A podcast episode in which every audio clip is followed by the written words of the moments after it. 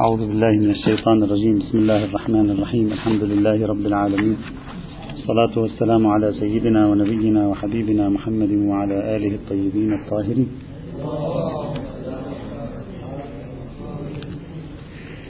ما زلنا بصدد استعراض المناقشات التي سجلت على نظرية الطوفي في تقديم المصلحة على النص. وما ذكر أو يمكن أن يذكر من هذه المناقشات. وحتى الآن تقريبا مجمل المناقشات التي قيلت تقريبا حتى الآن يمكن الدفاع عن الطوفي ويمكن ردها. المناقشة التي وصلنا إليها تاسعة يمكن. تاسعة أظن لا أدري. المناقشة التاسعة هي المناقشة التي ذكرها أيضا الشيخ البوطي وتابعه فيها آخرون أيضا. الشيخ البوطي قال وهذا كلام ظريف حقيقة. قال النصوص الشرعية لم تعد تقبل التخصيص. ليس هي لا تقبل التخصيص من الأول هي تقبل التخصيص. العمومات تقبل التخصيص المطلقات تقبل التقييد. ما في مشكلة من حيث المبدأ.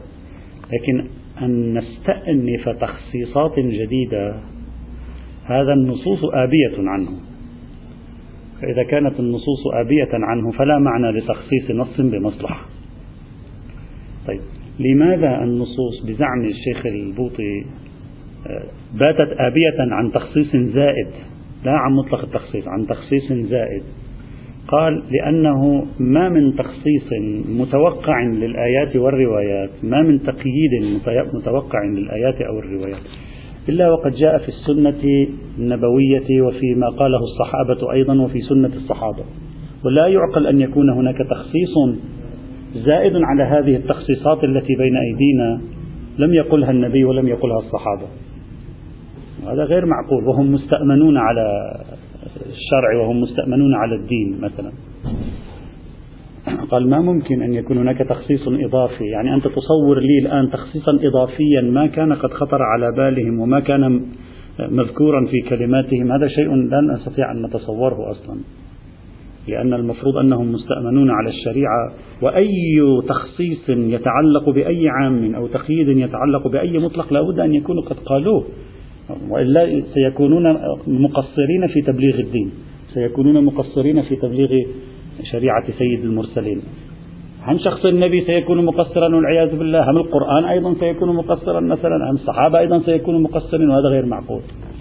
كأن الطوفي البوطي يريد أن يسد باب أي تخصيص زائد على التخصيصات التي جاءتنا من القرن الهجري الأول. لذا يقول من بعد لا يوجد تخصيصات جديدة مستأنفة. والمصلحة تخصيص مستأنف. لماذا؟ لأنك الآن تقول مثلا هذا الشيء لا مصلحة فيه آه، في هذا الظرف المعين في هذا الوضع المعين في هذه الحالة المعينة لا مصلحة فيه. وبالتالي تخصص العموم أو تقيد الإطلاق بما أنت الآن شخصته. والمفروض أن هذا الذي شخصته أنت الآن لم يأتي ذكره لا في كتاب ولا في سنة ولا في كلام الصحابة ولا في كلام التابعين مثلا. وهذا تخصيص إضافي زائد ولا نتعقل تخصيصات إضافية زائدة خارج عما جاء من تخصيصات انتهت في القرن الهجري الأول. هذا فعليك إذا أردت أن تخصص عاما أو تقيد مطلقا أن تستند إلى مخصص يعود إلى تلك الفترة. إذ لا يمكن أن يكونوا قصروا في بيان المخصصات. ما معقول يكونوا قصروا النبي القرآن الصحابة يكونوا قصروا في بيان المخصصات؟ هذا لا نتعقله ولا نفهمه أبدا. وبالتالي نسد باب التخصيص الزائد والمصلحة عند الطوفي مخصص زائد لأن كل أصلا المصلحة التي عند الطوفي يلزم منها على كلام الشيخ البوطي يلزم منها أن باب التخصيص مفتوح إلى يوم القيامة. يعني كأن البوطي هكذا فهم منه. أنت سيبقى باب التخصيص مفتوح إلى يوم القيامة. يمكن بعد مئة سنة يجي واحد فقيه يقول هذا الشيء ليس فيه مصلحة في الوضع الفلاني فيخصص إطلاق آية. أو عموم رواية. بعد 200 سنة فقيه ثاني يأتي إلى, مخ... إلى آية أخرى هم يخصص باب التخصيص سيبقى مفتوحا. لا يعقل أن يبقى باب التخصيص مفتوحا. يجب أن نقول المخصص قد صدر وانتهينا. هذا حاصل ما أفاده آه، البوطي في مناقشة نظرية الطوفي. لكن هذه المحاولة النقدية التي قدمها البوطي أيضا يمكن أن نناقشها وندافع عن الطوفي مرة جديدة. أولا لنفرض ونسلم بأن كل المخصصات كل المخصصات سواء بعنوان عام أو بتطبيق جزئي كل المخصصات قد صدرت من النبي أو من الصحابة أو إلى آخره. لنفرض أنها صدرت. طيب. لكن كون المخصصات بأجمعها قد صدرت لا يعني أن جميع المخصصات قد وصلت. يعني البوطي منع أن يكون هناك تخصيص لم يصدر من النبي أو الصحابة. ماشي. قبلنا سلمنا جدلا. ليس هناك من تخصيص متصور لم يصدر من النبي أو من الصحابة. قبلنا. لكن أما أنه بالضرورة إذا كان ذلك التخصيص قد صدر يعني يجب أن يكون قد وصلنا لعل تخصيصا ما صدر ولم يصلنا ويخصص هذا المورد هنا غاية الأمر لم يصلنا فاستعملنا مخصصا اسمه المصلحة. فلا يستطيع أن يقول بأن هذا تخصيص زائد يعني عنوان التخصيص الزائد غير محرز حينئذ على تخصيص النص بالمصلحة لاحتمال أن يكون المخصص كان قد صدر والتخصيص كان قد تحقق ولم يصلنا والآن نحن بتخصيص النص بالمصلحة. أصلا إنما نفعل عين ما فعله ذلك المخصص الذي كان قد صدر ولم يصل ولا نافي لهذا الاحتمال أيضا. هذا أولا. ثانيا بعض أشكال التخصيص وبعض أشكال التقييد التي يطرحها الطوفي أصلا لا موضوع لها في زمن النبي ولا في زمن الصحابة. مثل التخصيصات والتقييدات التي تقع في القضايا الحادثة في النوازل الفقهية في مستحدثات المسائل في المستجدات. فلا موضوع لها في زمن النبي ولا موضوع لها في زمن الصحابة. من الممكن أن لا يكون قد صدر المخصص فيها. لكن الشريعة ماذا قالت؟ قالت أنا أعطيكم عنوانا كليا تستخدمونه لاكتشاف ما أريده من التخصيصات واقعا. ما هو هذا العنوان الكلي؟ مرجعية المصلحة. يعني ارجعوا إلى المصلحة لكي تقوموا بتخصيص النصوص حيث إن بعض التخصيصات تطبيق بعض التخصيصات غير متوفر لنا اليوم لأن موضوعها غير موجود أنتم طبقوه وأنا أعطيكم. وإلا ما الفرق بين القياس وبين المصلحة المرسلة وبين سد الذرائع وما قاله الطوفي ما الفرق؟ لماذا قبل البوطي وهو ألف كتابا طويلا عريضا لكي يدافع عن نظرية المصلحة. لماذا قبل بالمصلحة المرسلة؟ مع أن المصلحة المرسلة أيضا ليس لها من وسيلة إلا تشخيص العقل للمصالح وليس لها وسيلة المصلحة المرسلة غير ذلك. لماذا قبل في المصلحة المرسلة أن هناك مصلحة لم يصدر من الشريعة ما يفيد إلغاءها ولم يصدر من الشريعة ما يفيد اعتبارها وسماها المصلحة المرسلة كما سماها أصول فقه السنة كيف هناك تصور تقصيرا والعياذ بالله نبويا أو تقصيرا من الصحابة أو القرآن في الكشف عن حكم المصلحة المرسلة وفوض العقل أن يكتشف حكم المصلحة المرسلة؟ هناك قبل بذلك دون أن يتهم النبي أو الصحابة. وهنا عندما جاء الطوفي لكي يقول أنا في موردي المصلحة المعارضة للنص. إذا أردت أن أخصص يقول له لا لا يمكنك أن تخصص لأن كل شيء منكشف وكل شيء قدمه النبي وقدمه الصحابة ولا فرق بينهما. كما أن النبي والصحابة والقرآن على مسلك البوطي قد وضعوا لنا معايير حيث لا يصلنا نص. مثل القياس مثل المصالح المرسلة مثل, مثل سد الذرائع عند البوطي كذلك يقول الطوفي وضعوا لنا أيضا معايير لاكتشاف الحكم حيث لا يتوفر لنا نص أو حتى ولو توفر لنا نص وضعوا لنا معايير من نوع المصلحة. وبالتالي هذا المعيار إذا عارض عاما يقيده مثل أي معيار آخر. إذا ما ذكره البوطي لا يبدو واضحا ولا وليست القضية قضية فتح التخصيصات إلى ما لا نهاية. هي ليس فتح تخصيص إلى ما نهاية. وإنما هو تخصيص واحد تخصيص بالعقل بالمصلحة. تطبيقاته تتعدد إلى ما لا نهاية. صحيح. هذا نعم ممكن. هو بالحقيقة تخصيص واحد وهو تخصيص النصوص بالمصلحة وهذا التخصيص يقول البوطي قد صدر بحديث لا ضرر. نعم تطبيقاته هنا وهناك قد تبقى إلى ما لا نهاية ولا إشكال في ذلك. كلهم يقبلون أن تكون التطبيقات المستجدة الحادثة إلى ما لا نهاية ولكن النص الأصلي يكون ثابتا آه، من قبل ولا إشكال فيه. فإذا هذه الإشكالية أيضا حتى الآن الطوفي يبدو موقفه جيدا. الإشكالية العاشرة ما قبل الأخيرة حتى نختم الحديث عن الطوفي بعينه. التمييز بين العبادات والمعاملات.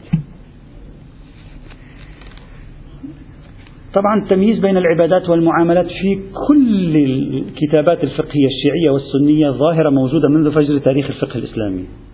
دائما كان الفقهاء يشعرون بأن باب العبادات باب أسرار آه، ملاكاته غير منكشفة وبالتالي علينا أن نتعامل معه بالتعبد المحض. والمعاملات إما يفتحون أنها باب مفهوم أو في الجملة مفهوم أو على الأقل في الجملة مفهوم. هذا دائما تجد هذا التمييز بين العبادات والمعاملات في الكثير من الكتابات الإسلامية. يعني بشكل واضح تجده. حتى عند المتأخرين من السنة من الشيعة عندما أرادوا أن يطرحوا نظريات جديدة تحاول أن تعطي العقل دورا أو تحاول أن تعطينا فسحة في التعامل مع النصوص. كانوا دائما يحيدون العبادات. كل العبادات هذه لا نحن لا نتكلم عنها هذه تبقى على حدة. كما هي كما هي تماما. وإنما نتكلم في باب المعاملات في باب السياسات في, باب التجارات وما شابه ذلك.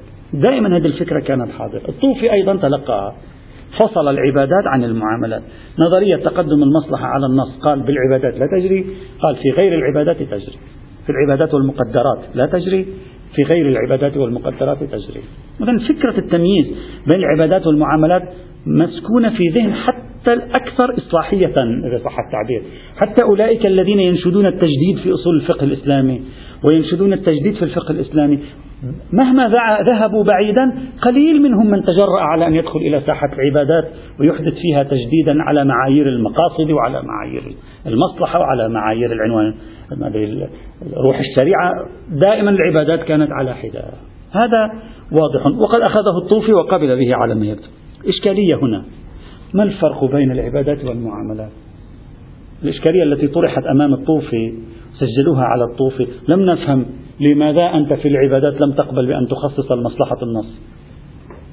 لماذا أشكلوا عليه؟ الآن لاحظ وجه الإشكال. قالوا له ما دامت كل الشريعة مبنية على المصلحة فكل النصوص لا يمكن أن تخالف المصلحة. طيب عال فإذا خالف نص المصلحة في العبادات مفترض أن يكون غير شامل لمخالف المصلحة. وكذلك إذا خالف في المعاملات مفترض تكون غير شامل يعني العبادات ليست مبنية على المصلحة. المعاملات مبنية على المصلحة. حتى المعاملات نستطيع من خلال نظرية المصلحة أن نخصص بها العمومات. بينما في العبادات لا نستطيع بنظرية المصلحة أن نخصص العمومات. وكله مبني على المصلحة. المصلحة هنا هي نفسها أيضا موجودة هنا. فما الفرق بينهما؟ لم نستطع أن نتعقل فرقا بينهما على الإطلاق. وبالتالي التمييز الطوفي ما بين العبادات وبين المعاملات أصلا من الأول غير مفهوم. هكذا. أشكلوا عليه.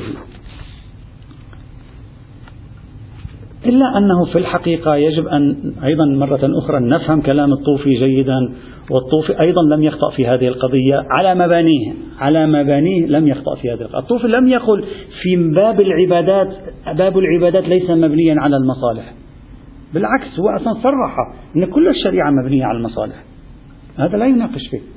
والطوفي أيضا لم يقل بأن حديث لا ضرر. لا يجري في العبادات. حتى والله حديث لا ضرر يجري في المعاملات ولا يجري في العبادات فهو أجرى قاعدة المصلحة في المعاملات ولم يجريها في العبادات لأن مستنده في نظرية المصلحة هي قاعدة لا ضرر كما شرحنا. أصلا لم يفعل ذلك. لا يوجد أي إشارة في كلام الطوفي أن, في أن باب العبادات ليس مبنيا على المصالح ولا توجد أي إشارة في كلام الطوفي أن باب العبادات لا يشمله حديث لا ضرر. كله يشمله حديث لا ضرر. إنما الطوفي منع نفسه من أن يتدخل في باب العبادات لمشكلة صغروية لا لمشكلة كبروية. هو لا يميز أصلا بين العبادات والمعاملات.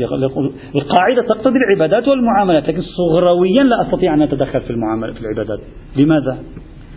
كما شرحنا من قبل نظرية الطوفي قال لأن العبادات حق الله ولا يعرف حق الله إلا بهم إلا منهم. يعني اعتبر أن العقل غير قادر على أن يحدد حق الله على الإنسان. الصغرى عنده مشكلة فيها بينما العقل عنده قادر على أن يحدد حق الناس على الناس يعني باب المعاملات. يقول بتجربة البشر بالتجربة العقلائية البشر يفهمون حقوق بعضهم بعضا في الجملة على الأقل يدركون هذا الأمر. وبالتالي نستطيع أن نقول للعقل تفضل ادل بدلوك في باب علاقات البشر فيما بينهم. لكن بما أن البشر لا يستطيعون أن يعرفوا طبيعة وهوية ونوعية وحدود حق الله عليهم فلا يستطيع العقل أن يتدخل هنا فمشكلة الطوفي في باب العبادات ليس عدم بنائه على المصالح. لا مبني على المصالح. مشكلة الطوفي في باب العبادات ليس عدم شمول حديث لا يشمله حديث لا ضرر. لكن لا أستطيع أن أطبقه لأن عندي عجز في التطبيق. لأن عقلي لا يستطيع أن يكتشف المصلحة والمفسدة في باب العبادات. هذا هو النكتة التي قالها الطوفي. فلا يصح أن يشكلوا عليه يقول له كلامك يناقض بعضه بعضا إذ إن تمييزك بين العبادات والمعاملات يلزم منه تمييزك في نظرية بناء الشريعة على المصالح بين العبادات والمعاملات. أصلا هذا الإشكال برمته غير صحيح. وأيضا لا يصح أن نرد عليه بأن حديث لا ضرر له حكومة على جميع الأدلة ولا وجه لتخصيصه بالمعاملات. أيضا هذا غير صحيح على الإطلاق. لكن إذا نقطة آه، مشكلة الطوفي صغروية ميدانية تتبع إمكانات العقل في اكتشاف المصالح في باب العباد الآن نحن الآن خلصنا إشكالهم هذا كان إشكالهم جاوبنا عليه. الآن نحن سنتكلم مع الطوفي لماذا تصور الطوفي أن العقل غير قادر على أن يحصل على علم عادي أو ظن قوي بالمصلحة في العبادات؟ في الجملة في الجملة. لماذا سد باب العبادات مطلقا؟ مثلا لماذا هذا الخوف من اقتحام باب العبادات؟ ما دمت تؤمن بنظرية المصلحة؟ على مبانيك نتكلمها لماذا هذا؟ لماذا هذا الرعب أصلا من, من باب العبادات؟ لا نقول كل أسراريات العبادات نكتشفها ونعرفها بالعقل. أبدا لا ندعي ذلك. لكن قد يدعي مدع أنه في الجملة يمكن أن تكتشف يمكن أن تكون مفهومة لماذا لا نتصورها مثلا مفهومة ممكن. مثلا سأعطي بعض وفي المعاملات أيضا في الجملة قد لا تكون مفهومة. هل يستطيع الشيخ الطوفي أن يشرح لنا لماذا إضافة العشرة أيام على الأربعة أشهر في عدة المتوفى عنها زوجها؟ يعني في خصوصية الأربعة أشهر وعشرة العشرة هذه يعني ما خلي يشرح لنا مثلا كيف يستطيع العقل أن يخوض هنا في هذا الميدان ويقول أنا أستطيع أن أستوعب المصالح الكامنة خلف التشريعات.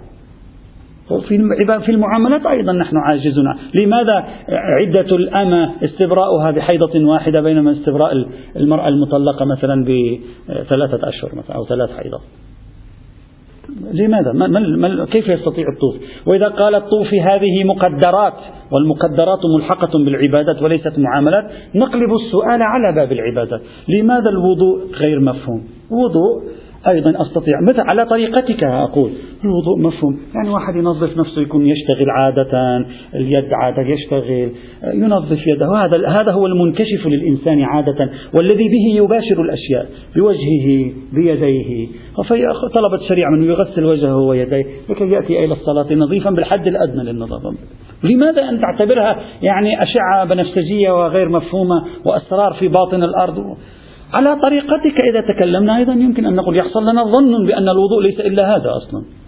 ويحصل لنا ظن بأن الغسل مثلا لا أقل بعض أنواع الغسل مثل غسل الجمعة. هو لأجل أن يأتي الناس إلى هذا اليوم في المسجد يكونوا متنظفين مثلا. والروايات التعليلية الكاشفة عن المصالح موجودة في العبادات أيضا كما هي موجودة في المعاملات. يعني الروايات التعليلية التي تكشف لنا المصالح ليست خاصة بالمعاملات. والروايات التعليلية أيضا تأتي في العبادات. وبالتالي تفتح لنا مجالا أن نتأمل أيضا في العبادات في الجملة بمفهوم المصلحة لها. ليس أمرا غريبا. الصوم لماذا تعتبره والله غامض وأسرار؟ لا الصوم هو لكي يتذكر يجوع الإنسان يتذكر الفقراء وأن يعيش نوعا من الإعراض عن عن شهوة البطن مثلا. الحج لماذا الرفث في الحج ممنوع؟ لكي يكون الإنسان في رحلة إلى الله سبحانه وتعالى مبتعدا عن جميع ملاذ الدنيا وشهواتها.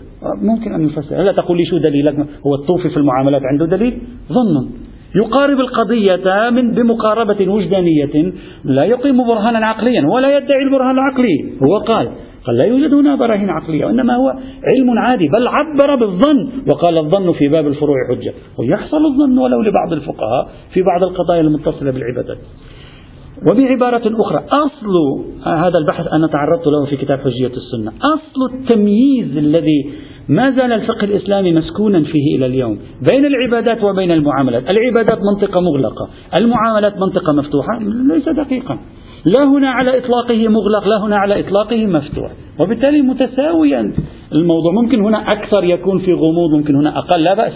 لكن أما سد الباب هنا وفتح الباب هنا أصلا لا وجه له على الإطلاق. لم نفهمه. لا في المعاملات أيضا عندنا كثير من القضايا التي هي تأسيسية أيضا. الربا أيضا كان شائعا بين الناس. الربا أيضا ولذلك استغربوا قالوا ما الفرق بين الربا وبين البيع؟ كثير من القضايا المرتبطة بالمعاملات المرتبطة بأحكام الزيجات بالطلاق والكذا ليست إمضائية. أصول المعاملات إمضائية نعم. أصل وجود العلقة الزوجية أصل وجود البيع أصل نعم هذه صحيح. بعض شروطها الكلية العامة الشروط العامة للتجارات صحيح. لكن في كثير من التفاصيل الفقهية لا وجود لها. أيضا في العبادات كما قلنا مرة تكلمنا هنا لا أدري في مناقشة أي بحث أن أيضا بعض العبادات أيضا نابعة من ذات الإنسان. نعم صورتها كيفيتها صحيح هذا. فلا لا وجه لهذا التمييز على إطلاقه.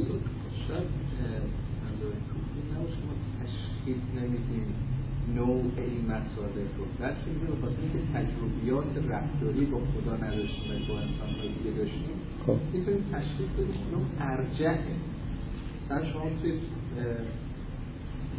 معاملات خودمون یه مهمتر از اینه لذا ما این رو بهتر انجام بدیم. ولی تو مسئله مثلا رفت یا مثلا اشواط کعبه و تشخیص نمیدیم. واقعا الان آب خوردن مهمتره یا اینکه من برم اینجا دور بزنم. بخاطر نمی‌تونیم زیاد دست کنیم انت اعطيته مثال نعجز عن تشخيصه. صحيح أنا أقبل بعض الأمثلة نعجز عن تشخيصها لكن أصل فهم المصالح في العبادات ليس منسدا هذا الذي نقوله. بله فإذا رأيت موردا درجة اهمیت بین یک أمر کاملا انسانی با یک أمر عبادی رو تشخیص بدیم کدوم مهمتره؟ لا نحن لا يتعارض كلام الطوفي ليس في تعارض العبادة مع المعاملة. لا نتكلم عن تعارض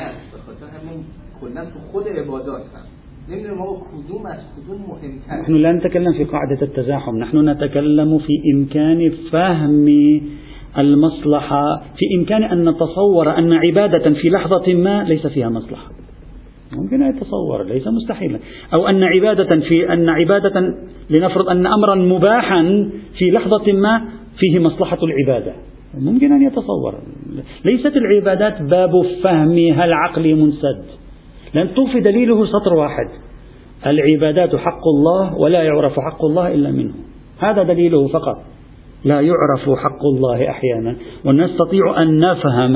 لأن ليست القضية أن نعرف حق الله. بعد أن بين الله لنا حقوقه نستطيع أن نفهم المصالح في داخل الحقوق التي بينها الله لنا. هذا كل الادعاء. لا أكثر ولا أقل. فإذا ما ذكره الطوفي على إطلاقه غير صحيح على مبانيه نتكلم. وأعتقد بأن الطوفي كسائر العلماء حتى المجددين في القرن العشرين ما زالوا متهيبين من موضوع العبادات. يعني ما زال موضوع العبادات لأن العبادات تشكل هوية طقوسية تختلف عن باب المعاملات فيتهيبون من أن يخترقوها بمعايير عقلية. إذا صحت نظريته ينبغي أن يخترقها في الجملة لا بالجملة. وإذا لم تصح نظريته فلا باب المعاملات ينفعه ولا باب العبادات ينفعه حينئذ ولذلك في القرن العشرين حدثت حوادث قليلة تم فيها محاولة استخدام فقه المصلحة في باب العبادات وواجهت رفضا شديدا جدا. يعني كانت ثقيلة على المسلمين. مثلا في أوائل الستينيات من القرن العشرين الحبيب بورقيبة الرئيس التونسي تحدث صراحة وبمنع العمال العمال فقط العمال لا كل الشعب بمنع العمال من العمل في شهر رمضان المبارك عفوا من الصوم في شهر رمضان المبارك. قال لأنه يؤدي إلى إضعاف الاقتصاد وتقليل الإنتاج والمصالح العليا تستدعي النهوض لتونس. إذا وضع مق... وهو يقول ويقول مقتضى المصلحة ذلك يعني مستخدما إذا صح التعبير نظرية الطوفي.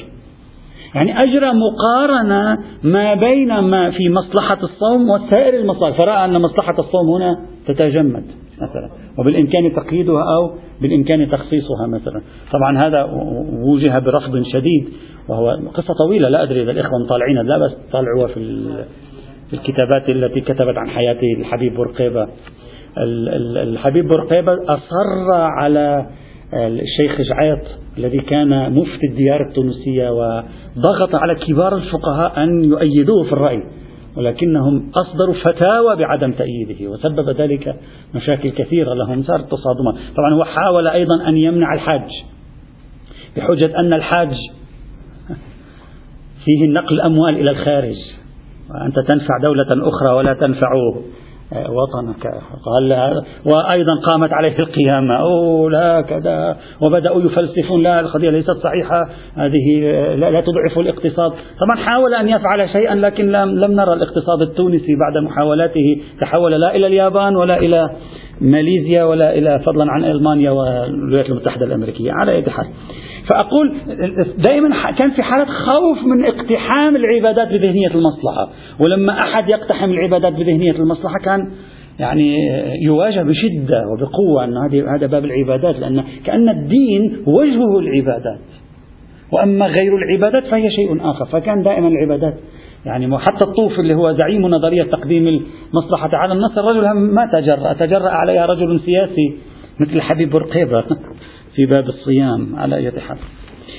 إذا إذا حاصل الفكرة التي أقول إشكالهم على الطوفي لم يكن دقيقا ولكن آه، ممكن تسجيل إشكال آخر على الطوفي وهو وضع معيار يثبت عجز العقل في العبادات عن التدخل وإمكان تدخل العقل في باب المعاملة ما عندنا معيار فلسفي آه، يقدمه لنا الطوفي.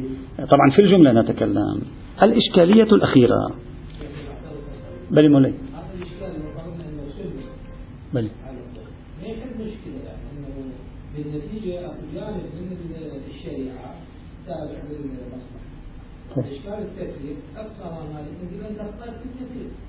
هو هذا. لا نحن لا نشكل على أصل نظريته الآن. لا, لا نشكل على أصل النظرية. نحن الإشكالات التي مرت إلى الآن عشر إشكالات التي مرت إلى بعضها يشكل على أصل النظرية بعضها يشكل على جزء من النظرية على أحد أعمدة النظرية إذا لاحظتم. هذا الإشكال لا, لا يمس نظريته أبدا بالعكس. إشكالي عليه إذا آمنا بنظريته يوسع نظريته يسمح بإدخالها في باب العبادات. ليس إشكالا على أصل النظرية. الآن هذا الإشكال إشكال على أصل النظرية. الآن. وهو أقوى الإشكالات وأهمها في هذا السياق. أقوى إشكال وأهم إشكال يواجه الطوفي في إطار الاجتهاد الإسلامي هو أصل قدرة العقل على التدخل في موضوع فهم المصالح.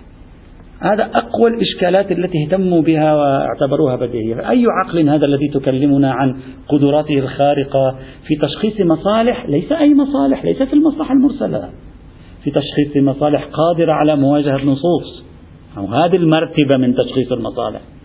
يعني مرتبة أن يكون في مقابلك نص وأنت مع ذلك يبلغ بعقلك أن يصل إلى مستوى الظن فضلا عن اليقين بالمصلحة الموجب لتجميد النص. الموجب لتخصيص النص أو الموجب لتقييد النص. يقولون أي أي عقل هذا؟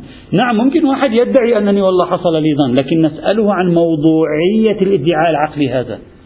لا الكليات في باب المصالح والمفاسد البشرية العقل حسمها. إلى يومك هذا وهذا تكلمنا عن هذا الموضوع مرارا في العام الماضي وفي هذه السنة فقط أختصره الآن. لا الكليات في باب المصالح والمفاسد العقل حسمها. حسم حسن العدل وقبح الظلم لا, لا تسمن ولا تغني من جوع. حسم ثلاث أربع قضايا كلية لا الكليات حسمها حسم العدالة الاجتماعية ما حسمها العقل.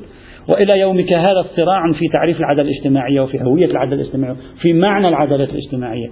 لا أيضا ما هو معيار المصلحة؟ قبلة المصلحة. الشيء الذي تضعه أنت هدفا وتقول هذا الفعل فيه مصلحة. كل هذه الذي يحددها العقل. إن قصد الطوفي بالعقل العقل المخارج للنص يعني العقل منفصلا عن النص ويريد هو أن يكتشف المصلحة نقول إمكانات اكتشاف العقل للمصالح. بحيث يبلغ به موضوعيا حد اليقين أو يبلغ به موضوعيا حد الظن القوي. هذا نشكك فيه. نعم ممكن يكون في مورد موردين ثلاثة أربعة عشر عشرين مورد ممكن. مورديا ما في مشكلة. لكن قاعدة تقعيدا تقول لي العقل بنحو التقعيد قادر على اكتشاف المصالح في باب المعاملات وبالتالي أفوضه أن يتدخل في آه، في فهم المعاملات وكشف المصالح الكامنة فيها. هذا غير مفهوم بالنسبة لنا ولم يقم الطوسي أي دليل على أن العقل قادر فعلا. يعني لم يقل لنا كيف يمكن أن نثبت أن العقل قادر تماما على كشف المصالح والمفاسد الحقيقية؟ بمستوى نقيد به النصوص. هذه الخطورة. بدون تقييد النصوص ما في مشكلة. لكن بمستوى نقيد النص يعني بالأصل في دلالة في النص. وأنت تريد أن تقيد هذا النص. هذا المستوى غير مفهوم. لم يقدم لنا بنية فلسفية معرفية توضح لنا قدرات العقل وإمكاناته في هذا الإطار. خود شریعت به ما سيأتي سيأتي سيأتي سيأتي سيأتي يلا فقط اصبروا علي الآن. سأحاول الآن أن بعد أن آه، وقع الشيخ الطوفي سنحاول أن ننتشله بإعادة إنتاج نظريته. سيأتي. فإذا الحديث عن وضوح الكليات العقلية فضلا عن المصادق في أن هذا فيه مصلحة بعنوانه أو هذا أمر مشكل جدا. وبالتالي هذه أعقد مشكلة قد يواجهها الطوفي وعليه أن يفرد بابا مستقلا ليكشف لنا فيه عن إمكانات العقل معيار حجية العقل في هذه التفاصيل. أصلا لم يفعل ذلك. لا في هذا البحث اللي هو في كتاب حديثي ولا حتى في كتبه في أصول الفقه. أصلا لم يكتب عن هذا الموضوع شيئا. وبالتالي القضية غير واضحة سابقا ناقشنا نظرية استخدام مدركات العقل العملي في باب المصالح المرسلة كما فعل الشيخ علي دوس. ناقشنا نظرية الشيخ علي دوس بنفس مثل هذه المناقشة. لذلك لا أريد أن أطيل. فيها أفترضها صارت واضحة. لكن هل يمكن أن نعيد تفسير نظرية الطوفي بشكل يخلص نظرية الطوفي من هذه المشاكل أو لا؟ وبالتالي تصبح نظرية ما دام أجبنا عن تسع إشكالات على الطو... عن عشر إشكالات على الطوفي وهذا هو عمدة الإشكالات الحادي عشر هل يمكن أن نخلص الطوفي من هذا الإشكال؟ وبالتالي نصحح نظريته أو لا؟ باعتقادي يمكن أن نقدم تفسيرا جديدا لنظرية الطوفي بإجراء أربع توضيحات. نقدم لها هلا ربما قصده ربما لا لم يقصده. أحتمل جدا أن هذا هو الذي يقصده أصلا. ووقعنا جميعا في خطأ فهم الرجل. كما سنرى. أول توضيح وهذا هذه التوضيحات الأربعة تعيد فهم نظرية الطوفي. التوضيح الأول. أن نفهم أن مراد الطوفي من المصلحة ليس إلا الأغراض الشرعية العليا. يعني المصلحة التي عرفتها لنا الشريعة. يعني مقاصد الشريعة يعني غايات الشريعة يعني أهداف الشريعة يعني كليات الشريعة يعني ما هو الأهم عند الشريعة. أن نعرف المصلحة عندما نقول المصلحة تقدم على النص أن نعرف المصلحة على أنها عبارة عن الأغراض المقاصد الأهداف الغايات القبلة التي بنيت جميع الأحكام للوصول إليها. بحيث تكون هذه المصلحة عرفتها الشريعة لنا. يعني هي كشفتها لنا إما بنص ملفوظ أو بنص غير ملفوظ. ما معنى النص غير ملفوظ؟ أي بالاستقراء على طريقة الشاطبي التي ألمحنا إليها من قبل. يعني نستقرئ مجموع نصوص الشريعة في باب المعاملات مثلا نستنتج أن الشريعة تمنع من الأمر الفلاني وتعتبره ممنوع الاختراق وهو مقصد وهو قاعدة غير قابلة للاستثناء. فنسميها غاية من غايات التشريع في باب المعاملة. إذا أول توضيح إعادة تفسير كلمة المصلحة في نظرية الطوفي بمعنى المصلحة الشرعية المستنبطة من الشريعة بنص ملفوظ أو شبه ملفوظ على قواعد الاستقراء. طبعا إذا صحت قاعدة المقاصد نحن نتكلم إذا صحت. وهذا المعنى للمصلحة قريب من كلام الطوفي. ألا تذكرون إخواني الأعزاء أن الطوفي عرف المصلحة بأن تارة عرفها بأن السبب المؤدي إلى مقصود الشارع وأخرى عرفها بمقصد الشارع. قلنا ذلك سابقا قبل عدة دروس. فالطوفي عبر بالمقصد والمقاصد بل قال بأن تقديم المصلحة على على النص هو تقديم للمقاصد على الوسائل، إذا الرجل وين يفكر؟ في باب المقاصد، هم فصلوا الطوفي عن عالم المقاصد وناقشوه منفصلا عن نظرية المقاصد. وما يخيل لي أن الرجل أصلا يريد أن ينظر للمقاصد يطور نظرية المقاصد قبل أن يأتي الشاطبي ويطور هذه النظرية فيما بعد. إذا هذا توضيح أول. تحتمله جدا عبارات الطوفي التوضيح الثاني. أن نجعل الاستناد لحديث لا ضرر ليس تبريرا لتقديم المصلحة المنفصلة على النص. صار عندنا نوعين من المصلحة الآن. مصلحة منفصلة يعني لم تأتي من النص لم يكشفها للنص ومصلحة متصلة يعني مصلحة كشفها للنص. أن ندعي في التوضيح الثاني أن الطوفي لم يقصد الاستناد لحديث لا ضرار لتبرير تقديم المصلحة المنفصلة على النص. أنت من عندك بتفكر تجلس في بيتك في الزاوية بتفكر هكذا من عندياتك وتستخرج مصلحة معينة. ولا ترجع إلى شرع الله في هذه المصلحة. أنت تستخرج مصلحة معينة. ثم تريد أن تستفيد من حديث لا ضرر في استخدام هذه المصلحة في تقييد النصوص أو تخصيصها. أن ندعي أن الطوفي لم يقصد هذا المعنى. وإنما قصد تقديم المصلحة المستنبطة من النصوص على شكليات النصوص على ظواهر النصوص. يعني قصد في الحقيقة تقديم تبرير لنظرية المقاصد. يعني الرجل يريد أن يستدل بحديث لا ضرر لإثبات نظرية المقاصد. لم يفعل غير هذا. قبله نظرية المقاصد كانت صغيرة. الطوفي يريد أن يطورها. لذلك أنا باعتقادي الشخصي والعلم عند الله أن الطوفي واحد من الأشخاص الذين طوروا نظرية المقاصد بحيث بلغت أوجها مع الشاطبي بعد أقل من قرن.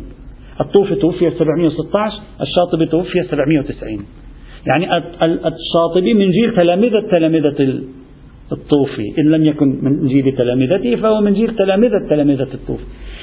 الفكر الرسالة في رعاية المصلحة للطوفي هي في الحقيقة تطوير لنظرية المقاصد. كيف؟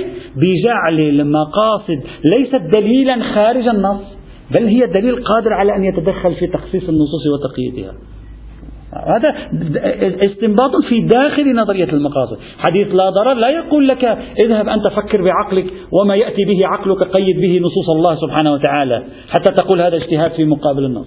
وإنما حديث لا ضرر يقول لك انظر في الشريعة استخرج منها مقاصدها المسمات بالمصلحة التي هي روح الشريعة روح القانون واجعل هذا هذه الروح حاكمة على إطلاقات النصوص وعموماتها.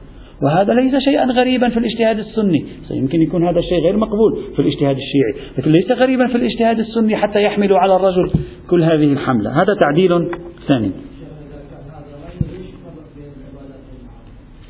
لماذا يفرق بين ال... نعم هو تف... الإشكال على تفريقه بين العبادات والمعاملات على كل التفاسير. هو تصور نعم الإشكال يبقى وارد. قلت لك إشكال التفريق بين العبادات والمعاملات. على أي معنى فسره؟ سيبقى هذا الإشكال واردا. طبعا أنا أحاول هنا أن ألتمس تفسيرا لنظرية الطوفي لا أريد أن أؤكد أنه يريدها. قد لا يريد هذا لكن هل يمكن إنقاذ نظرية الطوفي بشكل تحافظ على أصولها وتبقى منسجمة غير مصادمة للسائد في أصول الفقه الإسلامي؟ هذا الذي نريده. التوضيح الثالث. أن نفهم تقييد المقاصد اللي هي المصالح صارت الآن اللي هي روح القانون. أن نفهم تقييد المقاصد لكل النصوص على أنه تقييد متصل غير منفصل. إن هذا التقييد تقييد متصل لم يعد تقييدا منفصلا. بمعنى كل نص يحمل في ذاته مقيدا لبيا وهو أن يكون منسجما مع المقاصد العليا. كل نص يحمل في ذاته ذلك. بمقيد لبي. النصوص في مختلف الموارد تولد مقيدة بأنها محققة للمقاصد. تولد مقيدة بأن لا تعارض المقاصد. وكأن في كل نص توجد هذه الجملة. افعلوا ذلك ما دام منسجما مع مقاصدي ولا يعارضها. يعني كأن كل نص فيه هذا التقييد. غاية الأمر لبا. لماذا نقول ذلك؟ لأن القائلين بنظرية المقاصد يعتبرون أن مفهوم المقاصد كما سيأتي بحثه بالتفصيل ومفهوم روح القانون هو مفهوم سياقي. وأن الفقهاء أخطأوا عندما فصلوا النصوص عن سياقها. واحد من سياقات النصوص هو سياقها المقصدي.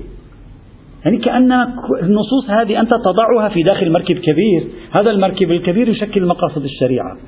أخطأ الفقهاء بنظر المقاصديين.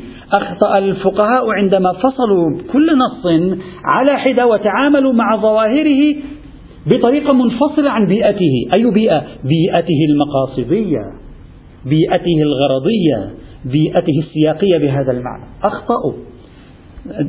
موضوع انفصال النص عن البيئة موضوع مهم جدا. عندنا نحن مدارس كبرى في أصول الفقه الإسلامي. مثلا نعطي مثال لا بأس من وحي المناسبة. أمس كنا آه، مع بعض الإخوة نتكلم آه، في هذا الموضوع. كنا نراجع نص السيد الخوئي في بحث الغناء وعلقت أنا بهذا التعليق. الشيخ فيض الكاشاني رحمة الله تعالى عليه وما نسب أيضا إلى المحقق السبزواري صاحب الكفاية كفاية الأحكام. قالوا بأنه عندما تقول النصوص الغناء محرم تقصد الغناء الذي كان متداولا في العصر العباسي وأواخر العصر الأموي أيضا. أي غناء؟ الغناء الذي هو فيه رقص فيه نساء رجال فيه كلام بالباطل فيه شرب للمسكر. هذا عندما تقول الغناء حرام يعني هذه المجالس حرام. يعني الغناء في هذه المجالس حرام. يعني الغناء الذي هو حرام يعني أن تكون أنت هناك وتسمع الغناء. لا نفس الصوت ونفس اللحن. هذا رأي الفيض الكاشاني وطبعا كتبت بعده عشرات من الرسائل إلى يومك هذا. الرجل يتعرض لنقد مثل مثل مثل الطوفي.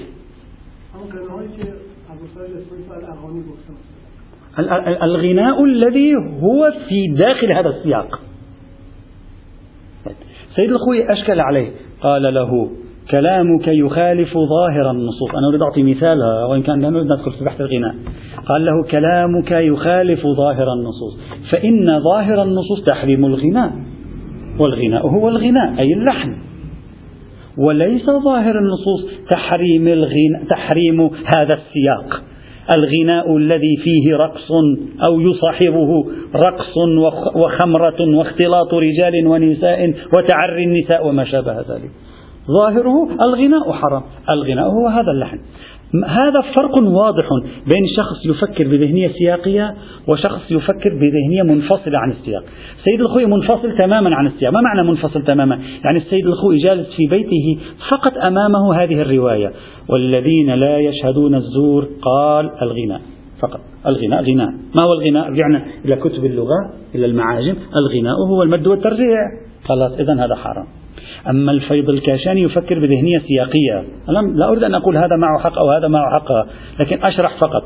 فيض الكاشاني يفكر بذهنية سياقية. يقول صحيح صحيح. كلمة يعرف الفيض الكاشاني أن كلمة الغناء في اللغة العربية تعني المد والترجيع لكن يقول هذه الكلمة عندما تسمع في سياقها التاريخي. يعني في ذلك الزمان شخص عندما يقول لك لا تستمع الغناء ماذا تفهم؟ ما كان في كاسيت. ما كان في آه، آه، يوتيوب وما كان في ام بي 3 وإلى آخره وهذه التسجيلات الصوتية ابدا لا يوجد. عندما يقول لك لا تسمع الغناء ينصرف الذهن مباشرة في ذلك السياق إلى تلك المجالس. فالتفكير الفيض الكاشاني تفكير سياقي بيئي بينما تفكير السيد الخوئي هنا تفكير بتعبير الشيخ الفضلي تفكير بنيوي يعني هو والنص فقط. وكأن النص منقطع عن زمانه وأتعامل معه ووسيلتي لفهمه لسان العرب. ووسيلتي لفهمه كتاب العين الفراهيدي بينما الفيض الكاشاني يقول وسيلتي لفهمه أن أفهم تاريخه. وبالتالي أضع نفسي في القرن الثاني الهجري. أسمع الجملة من الإمام. ماذا تفهم من كلمة الغناء؟ أفهم تلك المجالس. يعني الغناء الذي في تلك المجالس. نعم نعم مربوط. هذا هذا هذا معنى هذا أحد أنواع السياق سياق تاريخي. المقاصديون يؤمنون بوضع النصوص في السياق. لكن أي سياق؟ سياق المقاصدي. يقول كل نص ولد مضيقا بسياقه المقاصدي. وبالتالي بمجرد أن يتعارض هذا النص مع المقصد الشرعي العالي المستنبط من دليل خاص أو المستقرأ من النصوص معناه هو مولود مقيدا. ولا نتعامل معه لوحده ونقول آه هذا إطلاق والإرادة الاستعمالية تطابق الإرادة الجدية وأصالة التطابق بين التصور والتصديق وبين التصديق الأول والتصديق الثاني. يقول لك لا لا لا لا أبدا. هذا الموضوع خطأ. يجب أن تفكر بطريقة سياقية. إذا هذا التوضيح الثالث التوضيح الرابع. أن نعي أن تقديم المقاصد على النصوص أو تقديم المصلحة على النصوص ليس سوى تقديم الأهم لكن على الأقل أهمية. لذلك رأينا أن الطوفي في آخر رسالته يفكر بذهنية التزاحم طرح فكرة التزاحم. هي في الحقيقة تقديم الأهم لكن على الأقل أهمية. شكل الفعل الفعل أقل أهمية من مقصده. روح القانون أكثر أهمية من صيغة القانون. وبالتالي الطوفي يقول إذا كان روح الحكم أقوى أكثر أهمية من شكل الحكم فمن الطبيعي أن يقدم الروح ومن الطبيعي أن تقدم المصلحة ومن الطبيعي أن يقدم المقاصد. بهذه الأربع تعديلات أو توضيحات إذا صح أن الطوفي يقصدها وأظنه يقصدها لكن عباراته لم تكن متطورة كما تطورت مع الشاطبي إذا صح أنه يقصدها فالرجل ليس إلا حلقة من حلقات تطور نظرية مقاصد الشريعة. وبعدين الشاطبي قال نفس هذا الكلام. هذا هو بعينه قاله الشاطبي والكل صفق له وقبلوا منه. لكن مشكلتهم مع الطوفي تصوروا أنه عندما قال مصلحة قصد المصلحة المنفصلة عن النص. أي استبداد العقل باستنباط مصلحة وإرادة هذه المصلحة أن تحكم على النصوص. فخافوا منه ومعهم الحق. ونحن نعم نؤيدهم. لا نريد للعقل المنفصل أن يأتي ويتصرف في ما تراه الشريعة. وإنما المراد بالمصلحة ما استنبطناه من نفس الشريعة حينئذ. إذا صحت هذا إذا صح هذا التفسير نظرية الطوفي على مباني المقاصديين. نحن بعدنا ما بحثنا نظرية المقاصد. على مباني المقاصديين الذين يعترف بهم نقاد الطوفي الآن ستصبح صحيحة. وسنكون قد أنقذنا نظرية الطوفي من كل هذا هذه الإشكالات التي سجلت عليها وليس فيها أي بأس حينئذ. هذا ما يتعلق بعرض نظرية الطوفي مناقشات 11 مناقشة أعتقد أو 12 مناقشة على نظرية الطوفي محاولة إعادة تفسير نظرية الطوفي بشكل ينقذها من الإشكالات التي سجلت عليها بشرط وضعها ضمن سياق مقاصدي بناء على صحة نظرية المقاصد بناء أنا أقول. بناء على صحة نظرية المقاصد هذا تم. لكن هل أن الطوفي انتقل تفكيره؟ بصرف النظر عن نظرية المقاصد الآن. أرجع للطوفي. هل نظرية الطوفي انتقلت إلى الشيعة الإمامية الاثنى عشرية كما يقول بعض المعاصرين؟ وهل أن الإمام الخميني هو طوفي الشيعة كما قال بعض المعاصرين؟ هل هذه النظرية صحيحة؟ هذا هذا الفهم صحيح. كيف يمكنني إجراء مقارنة بين أطروحات الإمام الخميني في موضوع فقه المصلحة وبين أطروحات الطوفي في موضوع فقه المصلحة؟ يتشابهان يتطابقان ذهنيتهما مقاصدية أو لا مختلفة الأمور عن بعضها؟